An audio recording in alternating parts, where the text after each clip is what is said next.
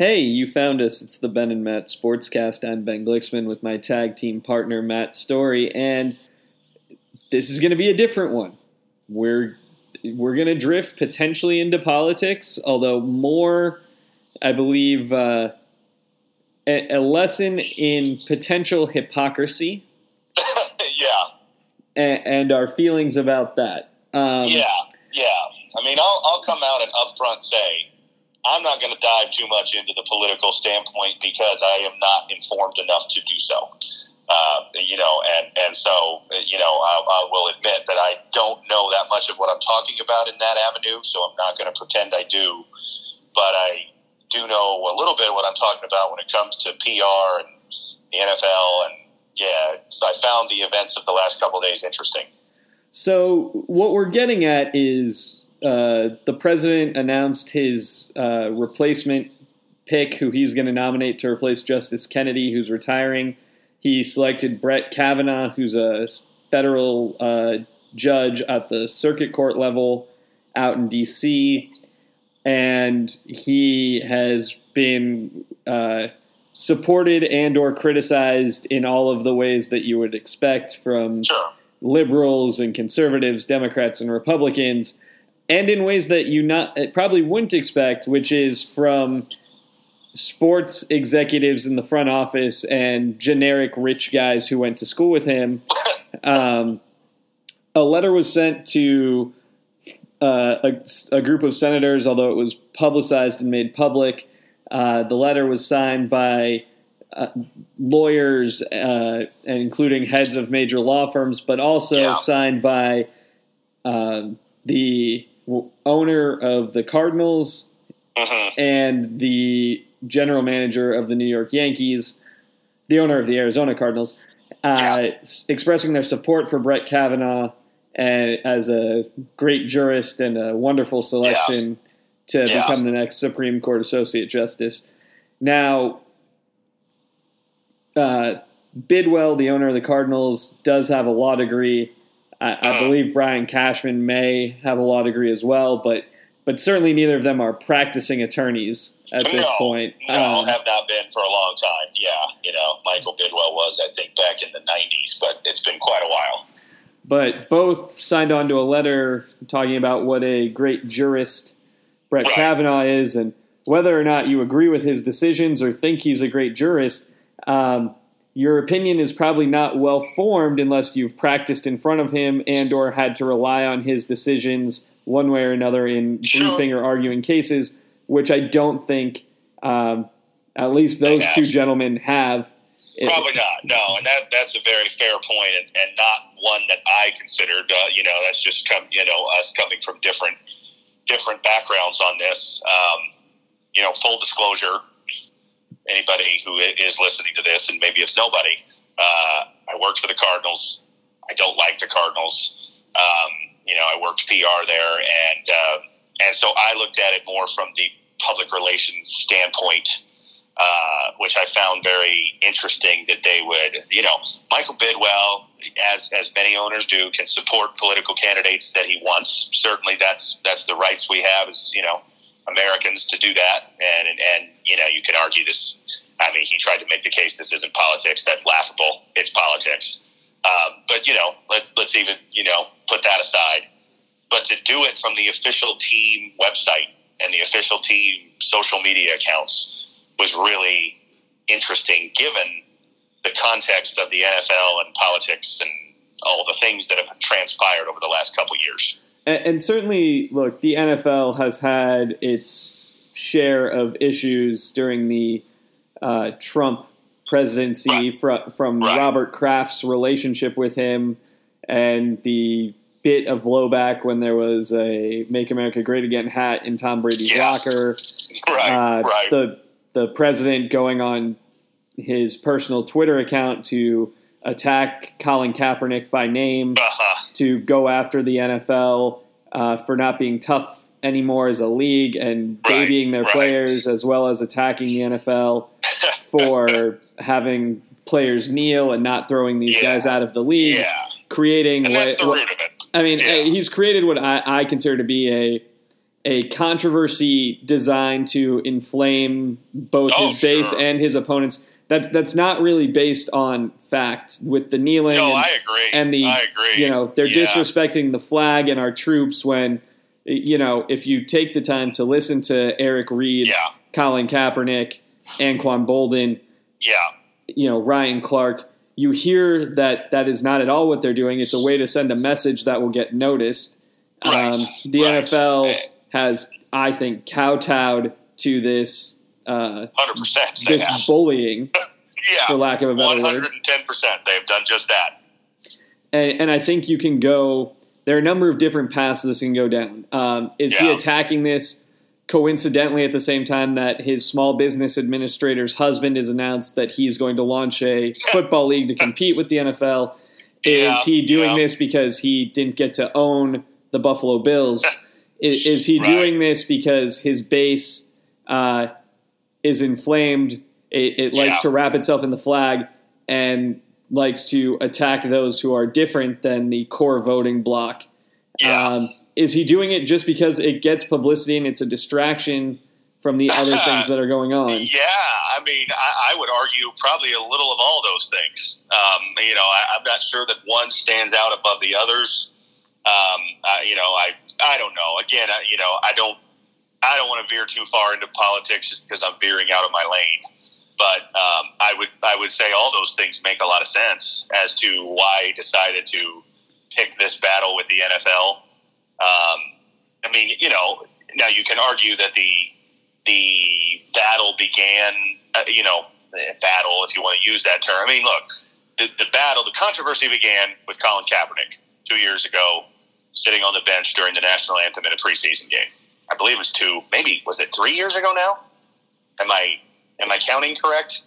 Uh, it was two years ago. he- yeah, it was. yeah, it was It two was it was two years ago because it happened the night before I went to Denver to see a preseason game, and I remember, and this is one of my all-time misfires, uh, talking to my dad in the airport the next day before I was coming back and saying, you know, ah, this story will blow over like everything does, which most stories do nowadays. But boy, was I wrong on this one. This story has not blown over and uh, has has just continued to get inflamed by, you know, people like Trump and you know, I mean, uh, people just won't let it die.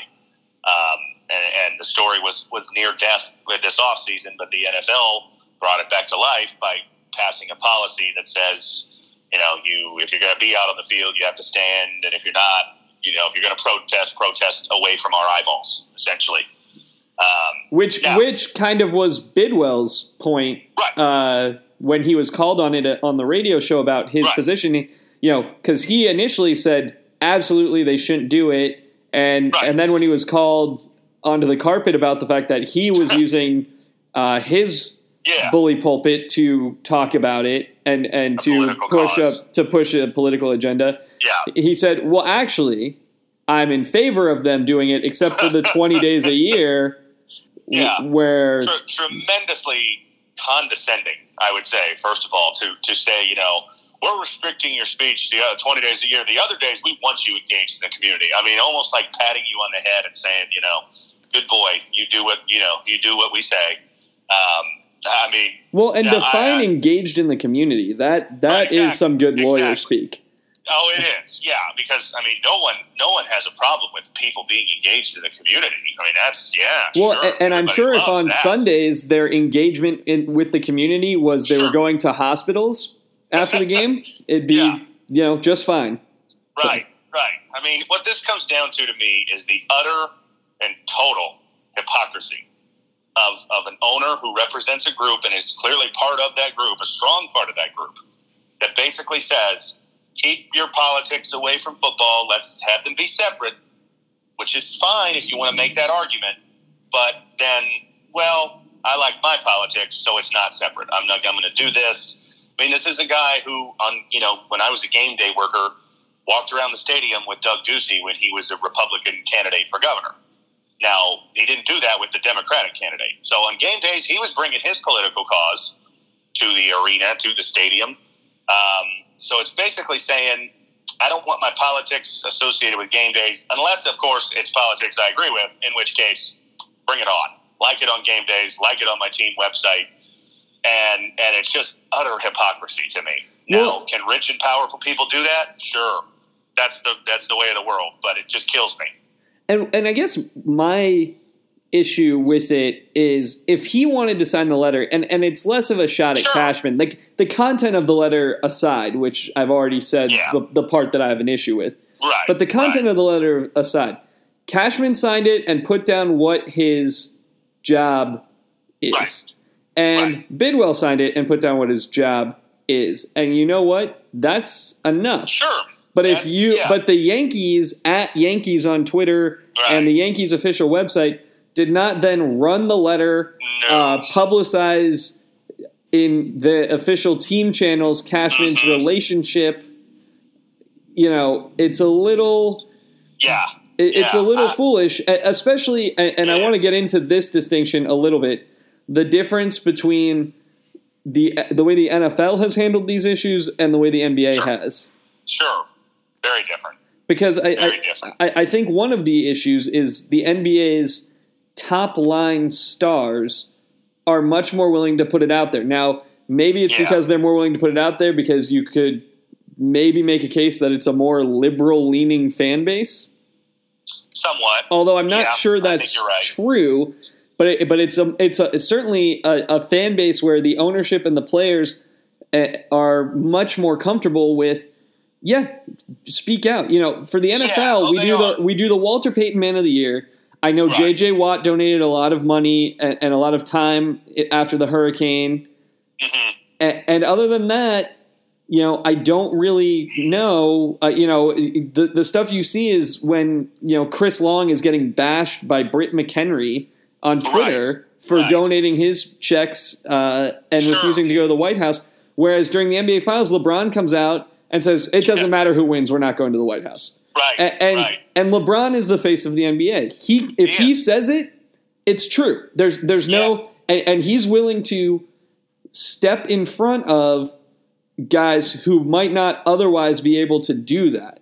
You know, True. I, I'm True. not sure. You know, certainly the Warriors have enough guys where they could have, but could this Celtics team? Was there anybody on this Celtics team as it was constructed who could have said that and not and, and been able to withstand the criticism that came Probably not. Yeah, yeah. I mean, it goes back to a conversation in some ways that we had, you know, a couple, two, three weeks ago about you know players in the NBA have more power, and they do. I mean, the the balance of power in basketball is different than it is in football because basketball is a star-driven sport. Basketball relies on its stars. Football really doesn't. Uh, I mean, stars matter, you know, but but the, the machine keeps rolling on. Brett Favre was the biggest name in football for a while. He retired, and the machine kept rolling. Peyton Manning. was the biggest name, and he retired, and the machine keeps rolling. It'll keep rolling after Tom Brady. Um, you know, I mean, football's not a star-driven sport. It doesn't hurt, you know. Certainly, stars matter, but but we watch football for more than just you know to see LeBron or to see Stephen Curry or whatever. I mean, like basketball's very much star dependent, and the players have have realized over the years that they have a lot of power, whether it's to speak up on social issues or to negotiate contracts or to you know hold their front offices hostage. I mean, they, they do. They have more power. In the NFL, you don't. I mean, Tom Brady, as good as he is, he's he's the most decorated quarterback of all time when it comes to championships. Doesn't have a lot of power in the Patriots organization when it comes right down to it. They can let him go at any time. He does not have a lot of leverage. LeBron has a ton of leverage. I mean, LeBron basically owned the Cavs the last four years. It's just different. And I think to your point, the union for the NFL players has done a poor job of protecting their long term, you know, job security of players. Yeah. With non guaranteed contracts and all of these things. That's exactly it. know, yeah, I mean, and- that's the root of it. Is is right there. You know, uh, like but you can't cut LeBron. I mean, not that you would, but you know, like you you know, you got to pay him that money, and and the NFL doesn't have that, and and and so the workforce becomes very expendable because that's the way it's structured. Guys are expendable, and just move on and get someone else. The other thing that occurs to me with this is we just walked through these guys, your Brett Favre, your Peyton Yeah. Manning, who Yeah. have generally crafted an image for themselves hmm Oh, That them very good at it. that is devoid of controversy. Of controversy. Yeah, other other than part. I mean, Favre, I guess had some self-created controversy with his, Sure. uh, you know, prescription drug issues and alcohol issues. And the um, pictures to Jenn Sterger, and you know, yeah. I mean, they they each have had a few, but yeah, they they they have been very well crafted public images for both of them. I mean, Yeah. and, I, I'm a huge Peyton Manning fan, not as much of a Favre fan, but I can admit they are both real good at, at having crafted an image for themselves that may not really be accurate. and, and what they've curated for themselves is sort of an inoffensive understanding of who they are. hmm You know, you might not have liked the team they played for, you might have rooted Sure. against them, but but you're not upset. And and No. there hasn't been a person in the NFL that I can think of who has come out with an unpopular position who was of that ilk, uh, an MVP No. caliber player in Agreed. recent times. Agreed. You know, Yeah, I- like yeah. I'm I am aware from his comments and his views that Aaron Rodgers is liberal. I, mm-hmm. I am presuming, though not fully aware, that Tom Brady is likely conservative. Right. But I but I've never heard either one of. I haven't seen Tom Brady do No. an NRA commercial. I guess the closest I think No, I, right. I could say is Tim Tebow leaned heavily into his religious Religion. views Yeah. and, and how that has impacted his personal views on a number of issues. Sure. Sure. But Tim And- and Tebow that's- was basically a distraction and a side sideshow before that as a Right, quarterback. right, exactly. Yeah, yeah. Not an NFL star. I mean, he had a he had a brief little you know blip there in 2011 when they got hot and they won some games in you know miraculous fashion, but not really an NFL star. Uh, yeah, I mean the NFL stars have been a little bit more like the Michael Jordan take on things, the famous Michael Jordan line of you know Republicans buy sneakers too. Um, you know that's kind of a little bit more what the what the big names in the NFL have done. And so Kaepernick is the face of this movement, but Kaepernick wasn't a star anymore by the time this started. Um, he's become a bigger name because of this. But I mean, when this started, he was he was competing for a starting job with Blaine Gabbert. He was not a star. Uh, you know, he had been three years prior, but that that run was over. So, um, you know, I, I mean, and and you and I talked a lot about it, and you made this point when we were texting last night that you know the NFL can make rules, uh, and and you know your employer can make rules about how you behave. That's the way of the world. Like the notion, I read Pro Football Talk has advanced this notion that somehow it's illegal for the NFL to, you know, make rules about how. I mean, uh, to me that is laughable because if that's illegal, then so is everything else. I mean, the tell only my- I- the only argument I could see them making the NFLPA, because that's who the grievance would be. It'd be Right. the NFLPA. Is you have to collectively bargain that That's point. true. That that I would agree. I guess I, I'm more looking at the standpoint of they've been making the argument on Pro Football Talk that teams not signing Kaepernick because of this is somehow illegal, and that I it's just not to me. I mean, I don't have a law background, but again, um, if if my boss doesn't like the way I behave, they can fire me. That's life. I mean, and and if you open that door, then I could tell my boss, you know what? It's my personal beliefs that I should be able to, um, you know, work in in no shirt and no pants, and you know, you can't you can't sanction me because those are my beliefs. Like, come on. I mean, there there are you know, this is why workplaces set times. I mean, I could say, you know what? I, I, it's my belief I shouldn't have to work before 10 a.m. And then my boss would say, well, eh, good luck with those beliefs, but find another job that will pay you to not work before 10 a.m. That's that's life, you know. So so the NFL can't. I mean, the teams themselves can do that. If they don't want to sign a guy because of this, they don't have to. If they want to waive a guy because they make a protest, they can. But I just the hypocrisy of this is what bothers me. Like if you want to if you want to take that line of hey, leave your politics at home. We want you to come do your job and, and toe the line. That's that's Bidwill's right. That's Dan Rooney. Well, not Dan Rooney. Art Rooney's right. John Mara's right. Whatever. But to then say, well, I'm not leaving my politics at home, but you have to leave yours, that's where I get upset. Yeah, I, I think the hypocrisy is obviously real and present in, how this has gone. From my perspective, look, you can fire somebody for any reason or no reason as long as it's not a bad reason. You can't Right. fire someone because of the color of their skin. You can't fire somebody Sure. because of their religious beliefs. You can't Sure. fire somebody because of their age or a disability. But what you But if they don't behave the way you want them to behave, yeah you can. I mean, that's that's just the way the world works. I mean, I, I've said this to you before, maybe not, uh, you know, in these exact words, but we've talked about it.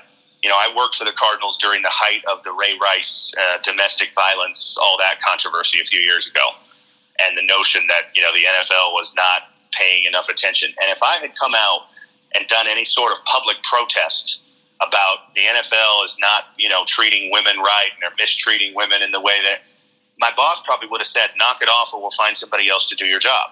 And had I not knocked it off, they would have gotten rid of me and, fi- and found somebody else to do my job. I mean, that's that's just how it is. Yeah. Um, I mean, you know, I I suppose if there was if there was some sort of anti-competitive thing where there was a an attempt to blackball you from Sure. from all be- work, yeah, yeah. but But I can tell you that. I mean, I can tell you in that situation. Now, I'm not a quarterback, but if I had, I mean, if I had gone on the, the bully pulpit, and I, you know, I don't know how, you know, but if I had done something and, and attracted a lot of attention that the NFL was mistreating, you know, or not, not paying enough attention to women who were victims of domestic violence, not only would the Cardinals have let me go, but if I tried to get another job with any of the other 31 teams, they would have said, eh, no, because you know what? We can find somebody who doesn't attract negative attention to do your job. And that is exactly why Colin Kaepernick doesn't have one.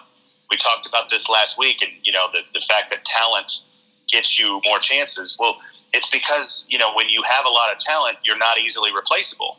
Colin Kaepernick, being a backup quarterback, is easily replaceable. If Colin Kaepernick was a superstar quarterback like he was in 2012, he'd have a job because he's not easily replaceable. and that's the exact same thing that we saw with Tim Tebow, which is Right. He he had the talent to be an NFL backup, but do you want Yeah.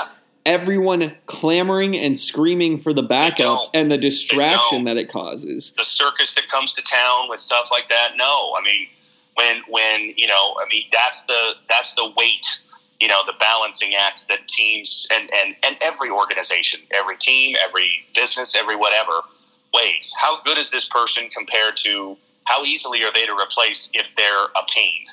Uh, you know, if you're really good at your job, whatever your job is, you're really, really, really good your employer will probably learn to live with some of the things that might annoy them because they might think, man, this this guy, this this lady is really good, and we don't want to replace them. But if you're just average, those same things that might annoy them might be like, okay, see you later. We'll find somebody else. Yeah. Which brings me back to the point I was making, which is if an MVP or someone pushes this issue, then we'll see exactly how far the NFL is willing to go. Yes. You know, if JJ Watt comes out and says, Yeah. look, I'm kneeling. Penalize Uh-huh. me, don't penalize me. I saw, I think it was, I, I, don't even want to, I can't remember. It may have been Jeffrey Wright, the actor, but somebody said, Yeah. isn't the solution to this new NFL rule that one player or more from each team just kneels down? Um, and then there's no penalty. right, and then they offset. Yeah, yeah, yeah. No, I mean, I I agree. Uh, you know, I mean, it would be very interesting if somebody of clout, um, and let's be honest, probably white player of clout, came out and and you know jumped on this and said, "I'm you know I'm coming out for the anthem because I think it's the right thing to do, but I'm not standing for it because I think you know I need to support you know my teammates and whatever." It would be interesting. Now, look, uh, your beliefs on standing for the anthem again, hot button issue. I you know I do. Um, if you choose not to, because you're you're you know you're doing that as a sign of, of protest, you want to bring attention to things. Uh, that's fine. I, I don't I don't have a huge problem with that. I can understand that some people do, and that's fine too. I mean, again, all this kind of comes back to you know we have freedom of expression, but that doesn't mean there's no consequence for you to freely express yourself. Um, and, and that's what you were talking about last night. Like, you know, no, they can't be imprisoned for kneeling during the anthem, and that's the, you know that's what we have in in the U.S. that other places don't. Um, you know, but um, you know there are consequences still, and, and that's okay. That that's fine. I mean, if if fans want to boo you, if your you know owner wants to waive you, uh, okay, you know you take that risk when you do something like that but I just uh, this just bothers me the utter and total hypocrisy shown by Michael Bidwill. Uh, that's what bothers me the most. And again, full disclosure, I don't like him, but I think I would feel the same if this was any of the other 31 owners. Well, and, and, and what I'd like to think for both of us is that if the role was reversed and it was yeah. I mean I know that your your view I think for sure would be and I'd like to think for mine because mine is politically tinged more than yours. Yeah. Um, yeah. I'd like to think that if it was reversed and the NFL was taking this position and it was an owner coming out and against the pick sure. for, for reasons that you know everyone is for, you know. Uh, uh, hundred percent. I would say the exact same. Yeah, yeah. I mean, I really, I really would. I, I am this this to me does not bother me at all for the politics of it, nor does it, nor do I support it. I, I, I honestly, truly, I don't know enough about it. I don't follow politics that closely. It's just not something I invest in that much. And and so you know, I mean, it, you can make your choices of what you care about. To me, I've made the choice that I don't get that into it. So this is not riling me up because of, of the politics of it at all it's riling me up because of the double standard. And, and, and double standards bother me. No matter what the walk of life, no matter if I'm talking my personal life or things I see on a on a public scale, it bothers me when I see that somebody says, "Well, I could do this, but you can't." I don't like that. Agreed. And, and I guess what I'd like to also throw in is if the players were arguing for something that I disagreed with, if it was Mm-hmm. If the suggestion was coming out, for example, that we were going to ban assault rifles and right. some NFL player who is an avid gun rights activist right. were to come out and say, look, I'm kneeling during the coin flip to protest this. As a way to support the Second Amendment or yeah. something like that. Like, yeah. I'd yeah. like to think that I'd say, well, I disagree with you, but okay, like right, exactly, yeah. I mean, look, I don't, I don't personally. I mean, you know, I, I like to me, I was, you know, and, and you were too, I'm sure. I mean, you know, when we went to games as kids, you were just taught you, you stood for the national anthem. That's what you did, um, and and I do. Now, I can honestly say I have always stood for the anthem, but you know, I, I've been at games where I've stood and I haven't really been paying that close of attention. I've been reading scores on the board or I've been checking stuff on my phone and and that's the thing that kind of bothers me about this is all these people that get riled up about you got to stand for the anthem. I want to know if at every single time they've heard the national anthem that they've stood at attention and paid the proper respect, or have they ever gone to the concession stand during the national anthem? Because if they have, kind of lose you, you lose weight with me. Like I mean, I don't care. Uh, you know, if you're going to say that the anthem is the most important thing in the world, you better have treated it that way every single time. Yeah. There, I, this goes to your hypocrisy argument. It, it, yeah, if mean, you're you consistent been, in your position, I, right, know, right. You know, you and I have been at sporting events plenty of times in our lives, and I'm sure plenty of times you've seen people, you know, go back and get a hot dog during the anthem, or, or they're talking their to their friends through the whole they're thing. They're joking with people they're with. Yeah, so I mean, like, just standing up does not equate to respect. It doesn't. Uh, you know. Um, you know, I have always stood. But again, I can I can be honest and say, and not every single time I've heard the national anthem at a sporting event have I stood there and and you know really respected what I was hearing and thought about you know the reason behind it. I mean, you just don't. You know, you kind of it just sometimes becomes background noise, and and so you know that's not right. I'm not saying it's right. It's just reality of it. I agree. I mean, more often than not, when I have really been focused in during the anthem, it's because it's before a game that I, I mean, I can remember ASU baseball games being really nervous, and the anthem was like, you know, the calm before the storm. I was really focused, but I wasn't really focused on the national anthem. I was focused on what was coming up in that game. Yeah. I, you know, I guess in a similar vein, you know, in the post 9 11 Major League Baseball world, where on Sunday now in the seventh inning, we, we play right. God Bless America. Well, did did we do we didn't do that before 9-11 right you know right. And, and, and i don't i honestly don't know i didn't know god bless america was a song that we stood for before 9-11 no i didn't know no agreed yeah yeah um, you know i mean again I, I people have respective beliefs on that and that's fine you know i'm not going to preach my beliefs nor do i really want other people to preach theirs on me that's kind of my that's my stance on a lot of things. In all honesty, is like I, I, you know, I feel like unless it affects me in some way, then you should be able to do what you want, and vice versa. Um, that's just how I feel on things in general. Uh, but um, the, the thing, I guess, I just keep coming back to it that I just I cannot. And he's not the first. I mean, he is not the first NFL owner to be exposed as a hypocrite by any means, and he probably won't be the last but he's the one that's closest to home for me. And he's the one that I've heard for the last several years be, you know, regaled as this great guy here in Phoenix. And I'm thinking, mm, I don't know. And to me, uh, the curtain was pulled back a little bit. I agree. But there's another great guy in Phoenix. There is a true American hero. Bobby effing Hurley. That's right. That's right. Who a man who stands at attention for every patriotic song because he bleeds red, white, and blue, and maroon and gold. We learned some things in a two part uh, interview that Doug Haller did while walking with Bobby That's Hurley right. on a desert trail. One, perhaps most important, if you're trying to meet Bobby Hurley, Sunday mornings on that trail exactly. after a ball game Saturday is the best time to catch it. Exactly, and and doesn't that kind of?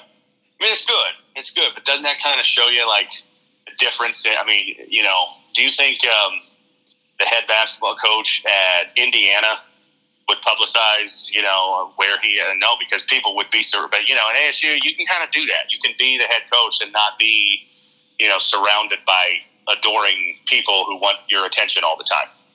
And this guy went to two Final Fours. Right.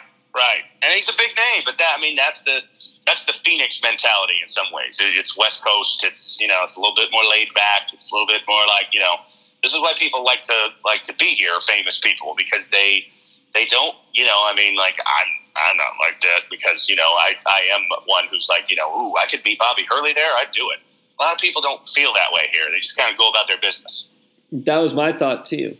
Although I was equally scared off of that by the fact that he ran into a rattlesnake. So yeah, exactly. Yeah, yeah. No, gave me appreciation for my uh, my you know walk around the park that I do next to my apartment complex. Which you know, yeah, we don't have a lot of wildlife out there. I'll, I'll stick to that. I'll, I'll, leave the mountains to Bobby Hurley. I mean, I've lived a long time in Arizona. The first 22 years of my life. Yeah. I've never seen a wild in nature rattlesnake.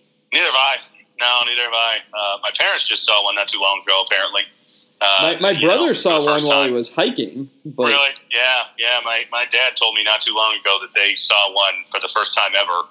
You know, so yeah, I'll, I'll have I'll happily keep that streak alive as long as I can. Um, but yeah, they were good stories. First of all, you know, we we have uh, credited Doug Haller a lot, and I'll do it again. Good idea for a story.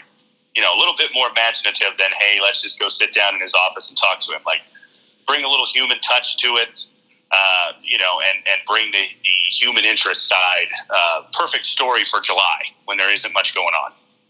Absolutely. And he, you know, by doing it, breaking it into two parts, the first half was about Bobby Hurley, about yeah. his growing up, um, you know, sort of mostly focused on his after playing days. Yeah. Um, and his fit in Arizona, you know, which I, was probably the most newsworthy part of it to me was, you know, he really he does sound like now things can change, I realize, but he sounds like a guy who likes it here and isn't burning to just take the first opportunity to jump ship. His comments to me ring similar to the things Todd Graham said when he first got hired, Yeah. and everyone was saying how he was going to leave, which is right. I like right. it here. I'm setting down roots. I'm doing these things, and, and Hurley's saying the same stuff. You know, it, I will say I think there is some significant value to the fact that the age of his kids, he might not want to pull the the youngest Yeah. one around. And Sure, sure. Yeah, I mean, I think so. I mean, he mentioned it in the story of, of you know uprooting and going from place to place and not spending more than really you know two or three years in a place. I mean, this is be this be his fourth year. This is the longest stop he's had in coaching, and he's been a coach, you know, uh, assistant and head coach now for about you know over a decade, obviously. So. Yeah, I mean, I think there is something to you know. Hey, do you do you want to uproot everything again that soon? Now, you know, are there exceptions to that? Yeah. If, if Duke comes calling, he probably takes that. And man, how could you begrudge him that opportunity? But, you know, is he going to just jump at the first opportunity to go back east? I didn't get the feeling from that. Now, again, it's a, it's a newspaper story. I realize, again, talk about crafted images and, you know, things we were talking about earlier. But it did not give off the impression that he was, you know, here just temporarily. no, and obviously, what else was he going to say? But he could have said Sure. nothing. The, Sure, exactly. Yeah, yeah. He could have, he could have uh, not done the story. To be honest, I mean, he, you know, he could have behind the scenes told Doug Haller, like, "No, nah, I'm not really going to get into that because, yeah, you know, I mean, no, he wasn't going to come out and say, you know, really don't like it in Arizona much, and the first opportunity I get to go back to the ACC or the SEC or the Big East, I'm gone. Uh, you know, but you, you got the feeling that he likes it here, and again, maybe that maybe that Phoenix mentality, you know, you come out here and you like it. It's a lot different from the hustle and bustle of the East Coast. and it's a place where he can build. You know, Oh He- yeah, the fact that he's found such immediate success in recruiting, and a- admittedly, the the Cunliffe Jethro class, right. you know, it got us Romello White, bust. but yeah, yeah, but those two were the top line, and they're both out. right. Um, I think that the rest of the years we've seen he's brought in good guys who are He has. contributors. He has, And- yeah, and, and we'll continue to see that. You know, like we talked about a few weeks ago. This is this is now the first team that's all his guys. You know, there's no holdovers. There's, there's no guys who you can say he inherited. Um, but yeah, I mean that's a point. I believe Ray Anderson made that point in that story we you know talked about a few weeks ago, the big interview that he did with with Doug Haller. That you know the point he made to Hurley was, hey, you know, come here and build something here rather than go somewhere else where somebody else has already built something and you're just kind of following in their footsteps. And you know, is that easier said than done? A hundred percent it is. But you know, maybe that does appeal to him. That you know, hey, if you if you build something great here, you're not living in the shadow of anybody else. You know, you go to Duke, you're living in the shadow of Mike Krzyzewski forever. I don't care who it is. You know, it'll be like John Wooden. No one will ever quite match what he did. You, ASU doesn't have that. So, you know, you got a chance to, to write a legacy for yourself. Well, you know, I I liken the Duke situation to Arizona. Now, granted, Krzyzewski Oh, had yeah. more success than even Lute, but Yeah. you know they went through the the Kevin O'Neill, Sure. Russ Pennell era. Well, to be fair, they're still going through it. I mean, Sean Miller's had success, Uh, but he's living in the shadow of Lute Olson. that's true, but he's just- made two you know- Elite Eights, and they've they've Yes, righted the ship. Oh yeah, More or righted the less. ship in the sense of having on court success. But I mean more from the standpoint, I guess, of of you know anything he does is compared to Lute Olson. Yeah, he's been to two Elite Eights, great. Lute went to four Final Fours. Uh, you know that's the mentality down there. Is you know, hey, you haven't done what Lute did. You know, so yeah, it, it, it absolutely is similar to that. Yeah, I mean it, it's it's like UCLA. You know, we've talked about UCLA a lot in the last, you know, couple years. No one will ever match John Wooden. Ever. I mean, the, the standard he set is impossible to match in today's game. And so every coach there is chasing a ghost that they'll never chase down. Yeah, it's impossible to meet. But and, and, and look, I mean, that that is the ultimate rationalization. Like, we don't have that. I'm not trying to spin it like oh, I'd rather be ASU than UCLA. No, but yeah, the fact is we are ASU, and maybe that appeals to Hurley to, to be able to you know put together something here. Yeah. So that was part one. Part two focused on the team coming back, and Yeah, while Hurley would not take the bait and, and announce a projected starting five, he did talk about the guards being bigger. And Mhm. and I think that is noteworthy because Justice was bigger, but you know, and, and all of them were aggressive. But you had two guys who were six feet tall, and then one Yeah. six five guy who was good, but you know, even wasn't uh, wasn't a real big. I mean, he was tall enough, but he wasn't a real big guy. He wasn't a muscle or you know, yeah, yeah. I mean, we were we were many times last year outsized on the court, and even in games we won. There were times you looked around and thought, "Boy, that team is just bigger and stronger than us." And, and my hope, based on everything I'm hearing, is that we won't feel that way. I'm hoping that too. You know, moving forward, this team could be big and physical, and it, it's not going to look like it did in some of the lightest years where it's, Right. You know, Right. uh, they've got three guys on the floor bigger than our biggest guy. I mean, when Yeah. when we were playing Obi at center, and, and we were playing teams where it's like uh, they got two seven footers and a six eight small forward Right. all right. on the floor right now. They're just going to play volleyball with each other until yeah, they get the rebound. Yeah, no, it, it would be nice if because really, I mean, even in our best years, we weren't ever that big of a team. We are always, you know, and and uh, you know, I know it's it, college basketball is a guards game and all that. I'm not saying we need to have three seven footers out there, but it would be nice if we could go out and and again, you know, more often than not, look at the opponent coming out on the court for the opening tip and think we look like the bigger, stronger, faster team. Because so many times over the years as an ASU basketball fan, it's been the opposite, and you kind of felt like you were swimming upstream. You, you know, hoping you could be the little engine that could that could get past this team that was better physically. Yeah. And that's what Bobby's building, and, and that's Yeah. you know that's seemingly what he's seeing from this team as well. Yeah, yeah, I liked what I heard. I mean, again, it's it's the off season. You know, like we talk about with football. Uh, everybody, you know, everybody thinks they got better in the off season. Everybody, you know, is optimistic about every player. Reality will set in. Not every one of these guys is going to max out. You know, I mean, Haller kind of went through all the newcomers and some of the returners, and you know, everybody oh, like they could do here. Being completely honest, you know, there's going to be a couple of them at least that don't get to that level that we're hoping. But as long as it's just a couple, we have a chance to be a pretty good team. If it's five or six, that's that's where the trouble starts. One bit of programming before we go.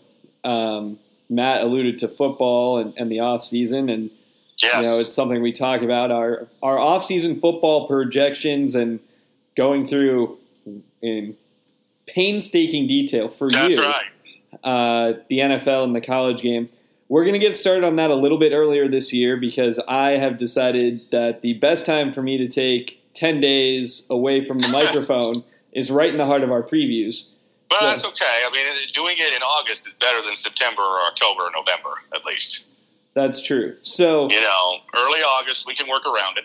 so you might get some previews starting uh, later this month, and Soon. we'll Yeah. carry you through uh, college and pros all the way up to uh, up to the season. Yep, And- yeah. and then we'll be back in our- corner. We'll be right back in our, you know, right in our groove.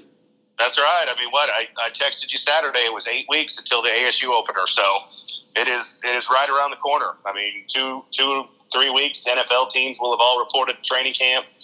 Uh, college teams will be shortly after that, and, and we'll be uh, right on track to football season.